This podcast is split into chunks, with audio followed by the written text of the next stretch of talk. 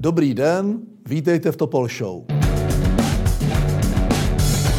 Kandidátka na ombudsmanku, profesorka Helena Válková CSC, se vzdala kandidatury. Došlo u ní ke ztrátě. Buď páteře, nebo paměti, nebo obojího. Její tvrzení, kolegu soudru a doktora Urválka neznám a ta délka provazu také nesouhlasí, to potvrzuje. Inženýr Zeman chce po válkové navrhnout adekvátní náhradu. Další ochránkyni lidských práv, milovníci českého sportu a fotbalu zvláště, magistru Valachovou PhD.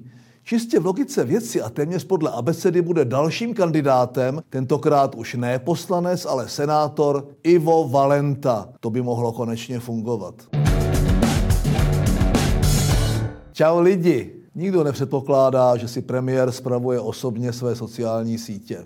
Pokud to ovšem dotyčný netvrdí o sobě sám a v profilu, například na Twitteru, cudně skrývá svůj poslanecký mandát a vystupuje jako občan ČR. Potom tak trochu kecá. A těch čau lidí, co procítěně píšou svá vyznání anonymní partě desítek copywriterů, je mi fakt líto. Ovšem nevím sám, jak bych dokázal dělat politiku v éře postfaktické asi bych dopadl jako Donald Trump. V hodině mezi psem a vlkem bych sázel jeden tweet za druhým a moje administrativa by trnula hrůzou.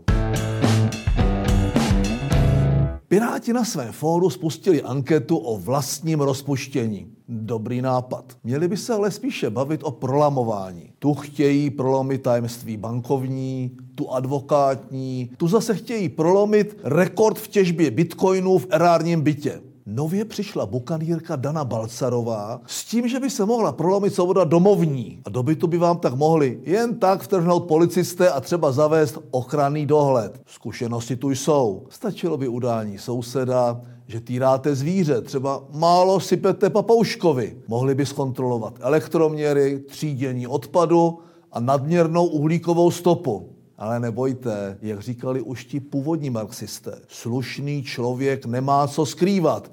A kdo nemá co skrývat, nemá se čeho bát. Nicméně Ivan Bartoš obhájil pozici šéfa. Je na místě pogratulovat a s trochou smutku konstatovat, že je v opozičních luzích a hájích tou nejméně nudnou figurou. Má všechny kvality a předpoklady lídra a něco navíc. Ale pak se někde za ním vynoří pan Michálek, zdařilá reinkarnace Rospiera a Senžista dohromady a je po dojmu. K soudu míří evidentně oprávněně.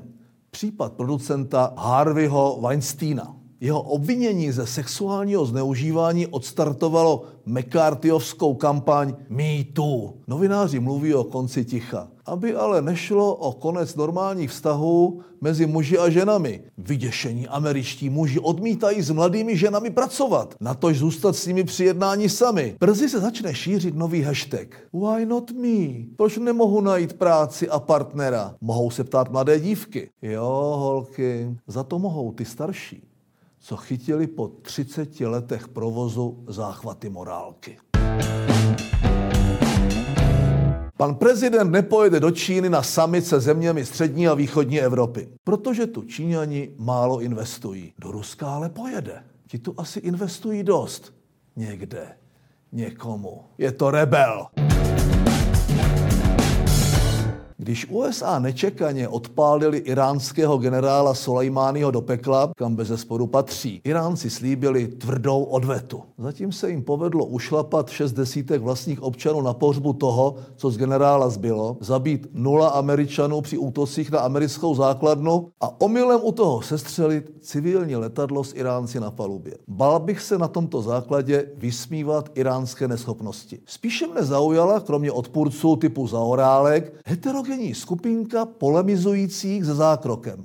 Zeman, Schwarzenberg, Paroubek. Já to mám jinak. Vždy, když umřel další generální tajemník UV KSSS, očkrtl jsem si ho. Těm, co jdou za deset a více let do důchodu, doporučuji po zhlédnutí Babiše na TV Prima rychle koupit pár metrů půdy. Jedno budete rádi, že si máte kde vypěstovat a odchovat. Vím, o čem mluvím již dnes. Bývalý pražský imám Sámer Šehadech, obviněný za podporu terorismu, Neuznává český soud. Rád by byl souzen podle práva šaria. Snad bych mu to i výjimečně splnil. Kdyby ho podle šarí soudili v Saudské Arábii, kde studoval islám, tak za tohle by mu usekli hlavu. Asi byl mizerný student, když tohle neví. A určitě mizerný imám, když neví, že oficiálně je islám náboženství míru. Český vědec Halánek, působící na americké univerzitě v Albany, přišel na to, jak zjišťovat alkohol v krvi analýzou potu. Prý je to přesnější než z dechu. Nevím, na kom to testovali, ale určitě ne na nás, na Valaších. My vypijeme flašu slivovice a ani se nezapotíme.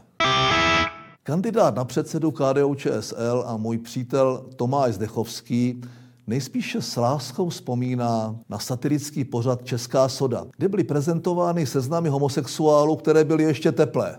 Dnes by to v ČT neprošlo. Tak Tomáš sám světu oznámil, že homosexuálů je mezi lidovci přes 22, ať už to znamená cokoliv. Když nevyhraje u lidovců, možná by mohl svůj talent uplatnit v Českém statistickém úřadu. Mohl by třeba začít se sčítání lidovců, jestli po tomto jeho pitomém výroku nějaký nechybí. To, že to v rozhovoru myslel a řekl jinak, nikoho přece nezajímá. A za to si z rizího přátelství a s omluvou zaslouží titul Pitomec nakonec. Těším se příště.